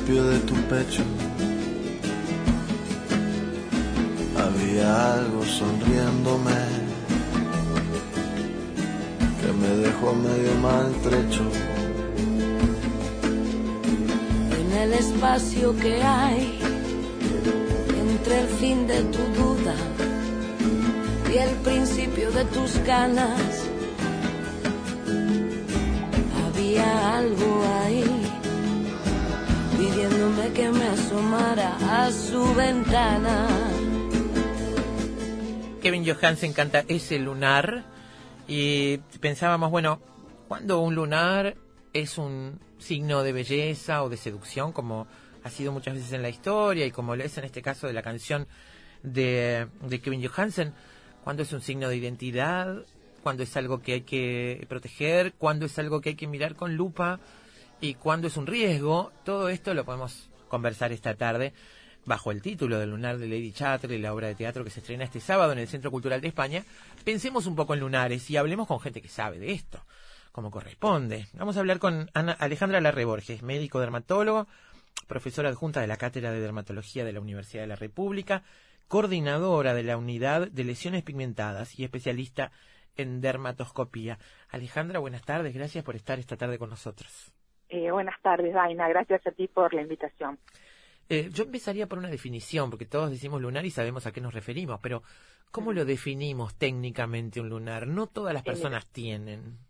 Mm, Te diría que casi todas las personas tienen un lunar al menos. Eh, un lunar de los que estamos hablando ahora son los que se llaman para nosotros nevos, nevo o lunar. Nevo quiere decir nuevo, o sea, algo de aparición nueva, nevo. Este, o lunar es una proliferación de células benignas que está en la piel. ¿Por qué Ah, proliferan de esa manera? ¿Por qué, ¿Qué es lo que...? Mira, hay dos causas que generan la proliferación de esas células. Una es genética y que uno está determinado genéticamente a tener un tipo de lunares, que es por la migración de las, de las células durante el desarrollo del embrión, y otra es inducida por el sol. La inducida por el sol también puede tener una base genética, o sea, hay gente que va a tener más lunares según su base genética, pero son inducidos por el sol. Otros sea, le van a, los gente- que son solo genéticos le van a aparecer solamente eh, por tener la genética, no porque tome el sol. Van a aparecer- clínicamente. Ahí está. ¿Van a aparecer estos primeros, los genéticos van a aparecer desde el nacimiento y nos No acompañarán? necesariamente. No necesariamente. Hay algunos que aparecen desde el nacimiento y se llaman nevos congénitos. Nevo congénito es todo aquel o lunar congénito que aparece hasta los dos o tres años de vida. Después hay otra cosa que son los nevos connatales, que quiere decir que nació con el lunar. Claro. Porque todo lunar que aparece hasta los dos o tres primeros años de vida, uno piensa que, piensa no, está demostrado que son genéticamente determinados. Claro. O sea que están, lo tenía ahí el, el niño y se manifestó más tardíamente. Los que ya nace con eso se llaman nevos connatales, que son de nacimiento, nacimiento mismo, Bien. del momento del nacimiento. ¿Estos son todos, estás hablando de todos células benignas en todos los casos? Estamos hablando de los, gen- de los genéticos. Hay pero de los genéticos que todas son células benignas, ¿verdad? Hay después en el otro extremo, ¿de qué células benignas vienen? De un tipo de células benignas que se llaman melanocitos, ¿verdad? Entonces, que son parte de la piel, de la epidermis, de la capa más superficial de la piel. Que por alguna razón se acumulan en determinado lugar del cuerpo, digamos. Exactamente, que por alguna razón que no se sabe qué significado biológico tienen, ni qué, a ver qué ventaja biológica tiene tener lunares, porque en realidad es algo que se investiga por qué alguien tiene lunares, por qué en la naturaleza se han generado los lunares.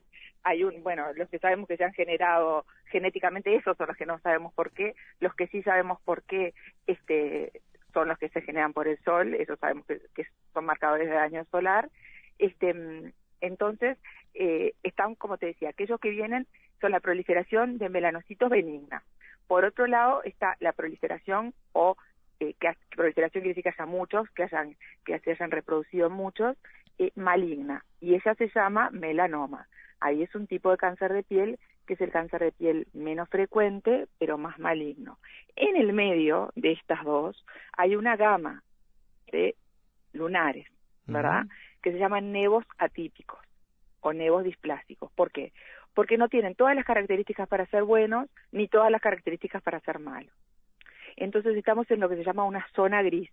Tenemos el blanco, que sería el bueno, el negro, que es el melanoma, que en general es negro, que sería el malo, y en el medio una zona gris donde a veces cuesta definir si es malo o no es malo. Ahora después vamos a ir a ver, eh, para que la gente que nos está escuchando no empiece a mirarse con miedo, vamos a ir a ver, después vamos a aclarar un poco más cómo distinguir una cosa de otra, por lo menos en una primera, este, una primera mirada en casa, aunque siempre hay que consultar si uno tiene Claro, dudas, ¿no? lógico. Este, Pero eh, yo preguntaba, bueno, los, los, que, los que no son congénitos, los que no tienen que ver con la genética, eh, y aparecen por el sol, siempre implican daño. Tú decías, son marcadores de daño solar. Siempre implican un daño en la piel. siempre implica que hubo un daño y que entonces la piel que tiene capacidad para hacerlo se defendió reproduciendo sus células y generando este tipo de, de lunares. O sea que el tener muchos lunares, así sean benignos o los de la zona gris, como te dije, así sea el lunar más bueno o el lunar más malito o primo hermano del malo, eh, eso es un factor de riesgo para tener melanoma. Claro. Así que hay que Porque estar es como que, imagínate que como que vayas a, a, no sé, a comprar una rifa. Eh, cuanto más lunares, más números te ganaste para para ganarte el, compraste para para ganarte el premio, Está bien. el premio a la inversa, ¿no? Estamos hablando de lunares y no de pecas. Bueno, las pecas son otra cosa.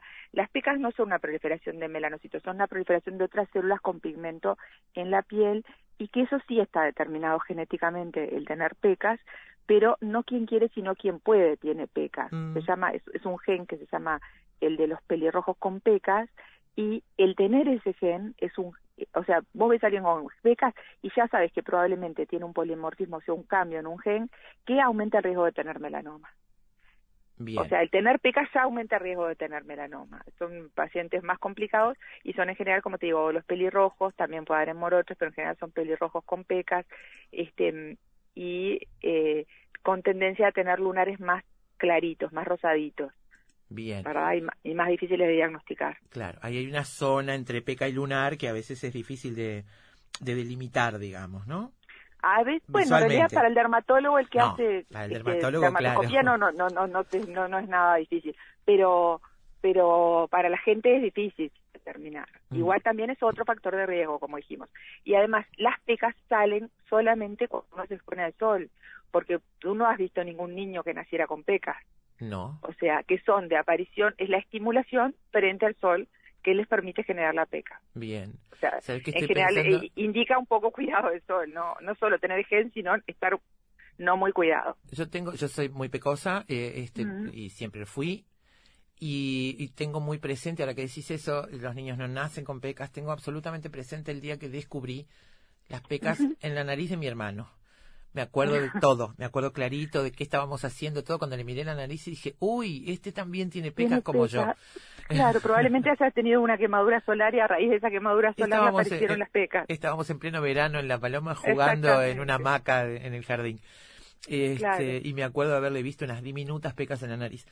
Eh, a ver, ¿cómo tenemos que observar los lunares? ¿Cómo tenemos, ¿Qué tenemos que Mira. fijarnos? ¿Qué tenemos que mirar para, estar seguros? Mira, 70% de los, porque en realidad el, el problema no es el lunar, el problema es el riesgo que conlleva tener muchos lunares y, y que algunos lunares pueden transformarse en un melanoma. ¿Qué porcentaje de los lunares pueden transformarse en un melanoma? Tan solo el 30%. O sea que el 70% de los melanomas, de estos cánceres tan peligrosos pero curables en etapas tempranas, el 70% va a aparecer sobre la piel sana. O sea, en la piel sin lunares pero el tener lunares aumenta el riesgo de que se aparezca, ¿verdad? Entonces, ¿qué tenemos que ver? Eh, Pero perdón, primero? número el, uno, el tener lunares aumenta el riesgo de que te aparezca porque se supone que estás genéticamente predispuesto. exactamente, Bien, exactamente. Entonces, primero lo primero que tenemos que ver es si hay un lunar nuevo, Claro. si hay algo nuevo. Porque acordate que el 70% vienen de piel sana, como que dice, de piel sin lunar, de piel sin nada. Claro. Entonces, si vemos algo nuevo, bueno, eso ya es de llamar la atención, sobre todo en los mayores de 30, 40, ya ni te digo que mayores de 40, 50 años, un lunar nuevo no debería aparecer. No es una cosa que ya, ya no estamos en edad de tener lunares nuevos.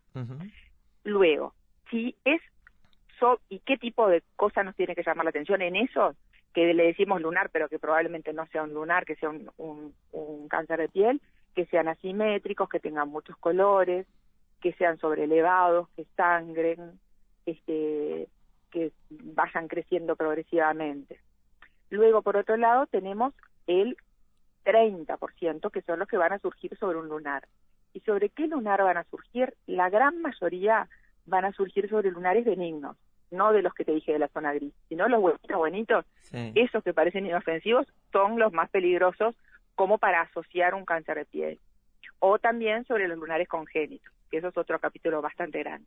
Pero, ¿qué tenemos que ver? En un lunar viejo que tenemos, si se agrega en el borde alguna mancha de pigmento, si empieza a sangrar, si por algún motivo vemos un cambio en ese lunar.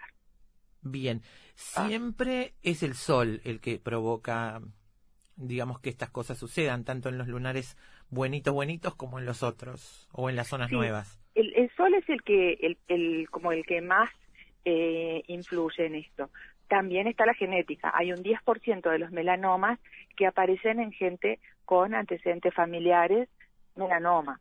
O sea que hay un 10% de las personas que no, que no es solo el sol, que tienen un gen que predispone, como este, es, es muy fácil, ¿se acuerdan en el ejemplo de Angelina Jolie que, que tenía el gen que predisponía a cáncer de mama? Bueno, hay gente que también tiene otro gen que predispone al melanoma. ¿Cómo- Eso en realidad no se sabe tan a ciencia cierta como en el cáncer de mama y se está investigando. Nosotros estamos haciendo un estudio con la Universidad de Leeds este, del Reino Unido para buscar nuevos genes, porque se sabe más o menos el 40% de los genes que predisponen al melanoma. Ah, bueno. Eso es interesante saberlo también. Eh, ¿qué, qué, qué se puede decir de la cantidad de lunares que una persona puede tener en el cuerpo? ¿Hay un máximo que es sano? ¿Hay, ¿Hay alguna frontera que se pueda medir? Porque, bueno, muchos tienen algún lunar, pero hay mucha gente que tiene Y bueno, más. se consideran personas de riesgo, depende de, de la biblioteca, ¿verdad? Sí. Pero básicamente todas aquellas que tengan más de 50 lunares comunes o más de 5 lunares atípicos. Claro. Atípicos eran aquellos que te dije que uno no puede, que, que son como raritos, pero que no llegan a ser este malos. Son, Claro. Tienen alguna característica, pero no todas. Claro.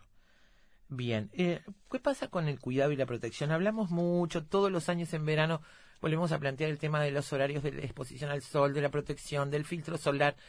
Eh, tengo acá un oyente que dice que le interesa conocer estudios en Uruguay sobre la influencia de UV en la piel, porque trabaja el problema de la protección solar con sus estudiantes.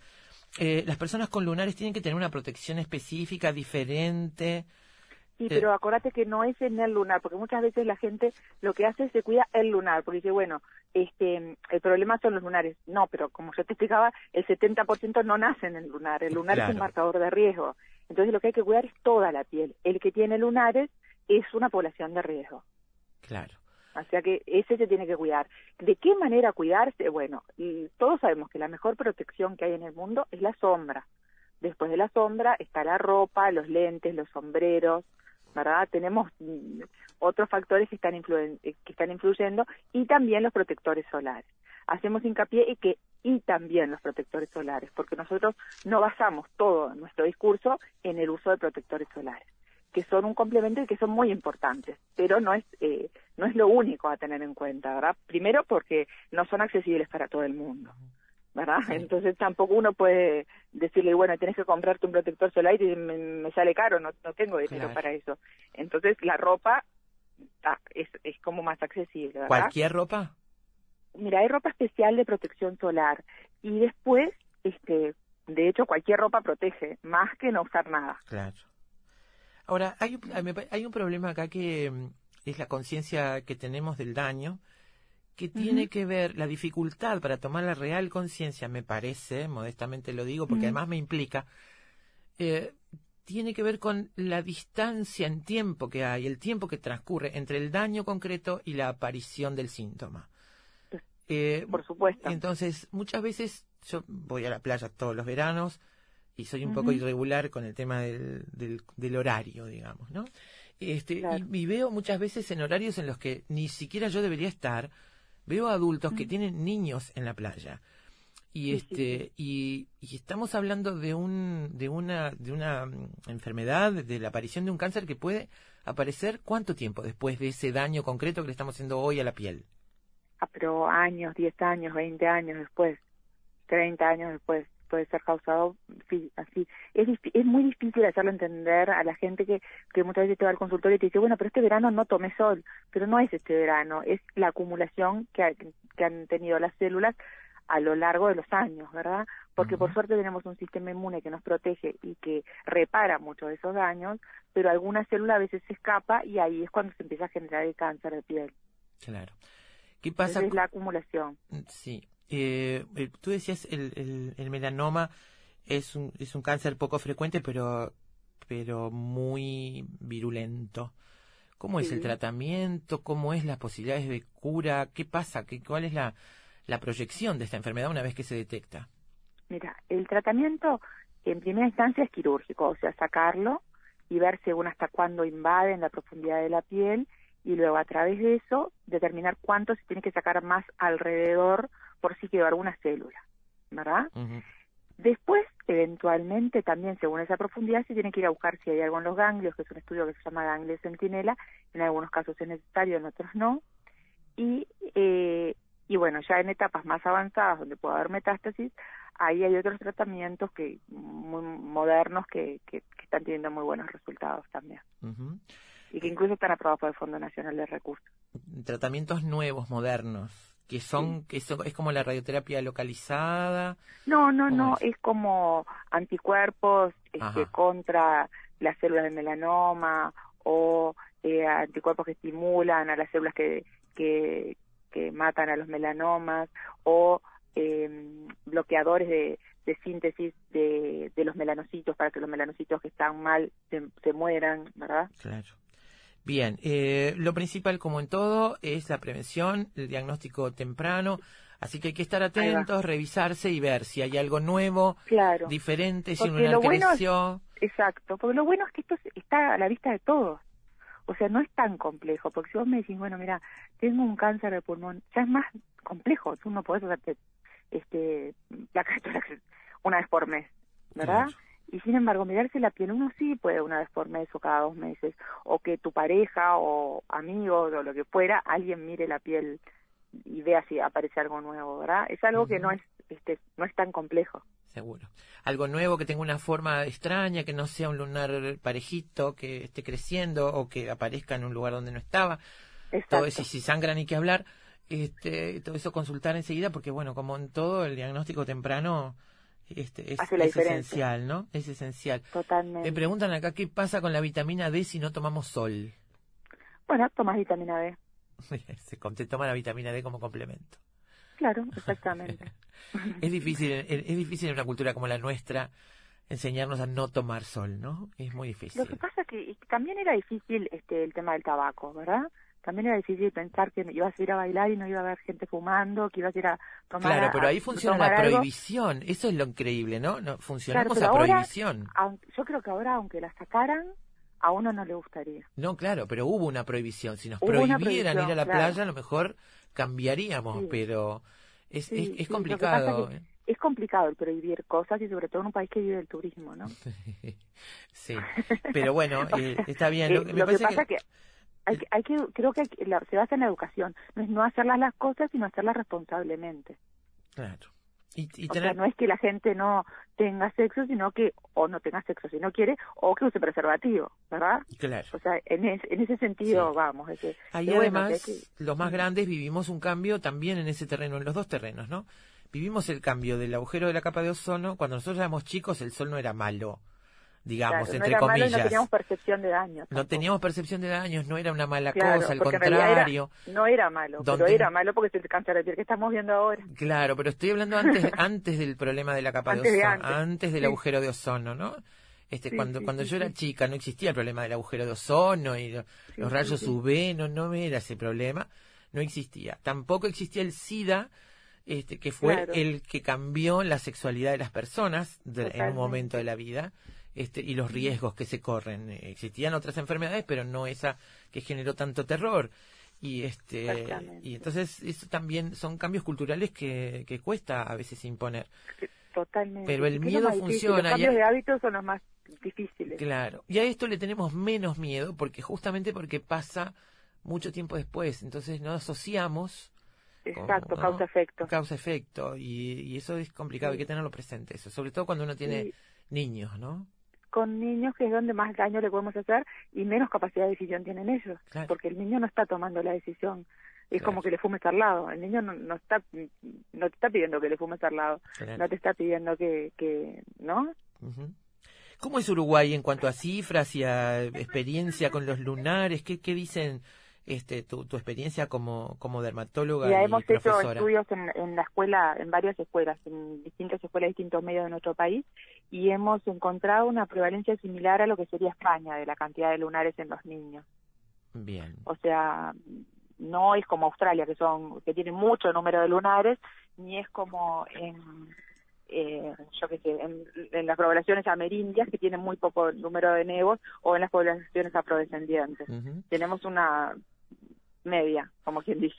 Eh, María por, por WhatsApp dice que es una curiosidad que tiene, que tiene muchos lunares y lo que ha notado con el tiempo es que algunos han perdido pigmentación. Totalmente, eso es lo normal y se dice que nacemos sin nevos, o sea, sin lunares y morimos sin lunares. En realidad no es que morimos sin lunares, sino que pierden la pigmentación porque las células, esas de pigmento, empiezan a descender al- hacia la profundidad. Tiene toda la razón del mundo. Muy buena observación. Lo que le pasa a María es, es lo que nos tendría que pasar a todos. Exactamente. Este, y- sería lo, es lo deseable en los lunares, sobre todo en los lunares este, de esos determinados genéticamente. van perdiendo pigmentación con los años. Exactamente. Muy bien. Bueno, eh. Alejandra, muchísimas gracias, soy muy clara. No, gracias a ustedes y lo que necesiten a las órdenes. Y bueno, esto es, es cuestión de, de repetición, así que de alguna manera tiene que llegar. Y Sí, suponemos que sí, nosotros hacemos lo que, Sí. lo que está en nuestras manos. Está bien, me- te- y te lo agradezco mucho. Muchas gracias.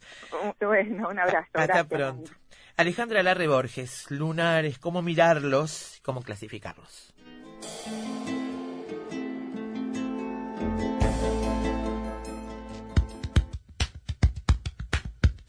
Siempre sabremos cómo empieza, pero nunca cómo termina. Sorprendete con nosotros. Efecto mariposa.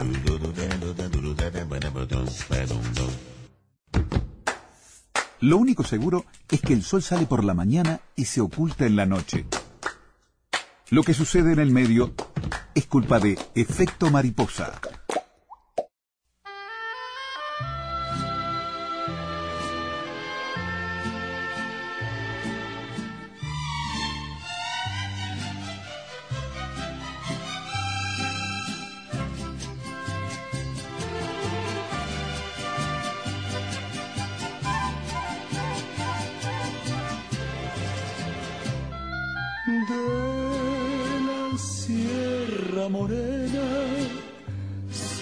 Lindo, vienen bajando un par de ojitos negros, cielito lindo de contrabando. Ese lunar que tienes cielito lindo junto a la boca. A nadie, cielito lindo que a mí me toca. Bueno, parece que la que no tenía lunar lo quería, o el que no tenía lunar lo quería. Lunares postizos. Aquellos que, según el cuento de Perrault, uno de los varios que trataron el cuento de la Cenicienta, iban a comprar a las mercerías de París las hermanastras de la Cenicienta. Ellas iban a comprar esos lunares, unos diminutos parches que mujeres y varones se colocaban preferentemente en la cara por mero placer estético, aunque la colocación de ese lunar no fuera tan inocente ni tan arbitraria. El primer indicio sobre estas decorativas moscas mush o lunares se encuentra en la antigua Roma, Ovidio y Marcial, cronistas de todas las anomalías que en el cuerpo social suele producir el poder, ya hablan de los esplenia lunata, lunares postizos de tela, adornando no tanto los rostros de las patricias del imperio, sino los jovencitos efimenati, que paseaban por la vía apia cargados de miradas sugerentes, por lo general no dirigidas a las chicas, dicen ellas. Cubiertas ellas y ellos de un dedo de, de barniz y reboques y cremas corrosivas con las que disimular una piel estropeada que parecía la superficie de un campo arado, cuando ni siquiera este grueso paramento de menjunjes era capaz de enmascarar una cicatriz, un grano, una verruga, acudían como último recurso al lunar postizo, un parche tanto más grande cuanto mayor fuera el estropicio a ocultar. Un autor francés de principios del siglo XX sostenía que el uso de lunares artificiales se remontaba a la época de los persas, de donde pasaría a la cultura grecolatina y posteriormente a la árabe. Eh, los caballeros cruzados fueron los que se encargaron de extender esta costumbre al resto de Europa en su regreso de los santos lunares. Fueron admitidos como un elemento más del maquillaje, un signo algo más erudito de la seducción y con el tiempo un sutil pero eficaz lenguaje al servicio de la sensualidad. En La Lozana Andaluza, una obra de la picaresca española publicada en Venecia en el siglo XVI, los lunares postizos son un complemento más del atavío canalla de los barrios bajos de Roma. Unos días los lunares eran más grandes que otros, por la mañana en el mentón, por la tarde en el rabillo del ojo, y ello, junto a los pechos cubiertos de paños para hacerlos más voluminosos, así como las cejas teñidas. Eran como los pecados en la superficie del alma, a tenor de lo que sostiene San Ignacio de Loyola, el fundador de la Compañía de Jesús, y será por eso por lo que la presencia de los oficios religiosos de damas con ese tipo de accesorios de artificio en el rostro y en el pecho no era bienvenido. Eh, bueno, hay muchas cosas más para comentar sobre esta historia de los lunares cosméticos que seguramente vamos a guardar para que nos dé pretexto para contar otras historias en el futuro. El lunar de Lady Shatley, el título de hoy de Efecto Mariposa, los esperamos mañana a las 2 de la tarde aquí en Radio Uruguay. Ese lunar que tienes, cielito lindo, junto a la boca. No se lo des a nadie, cielito lindo, que a mí me toca. Ay, ay, ay, ay, canta y no llores, porque cantando se alegran, cielito lindo, los corazones. Ay,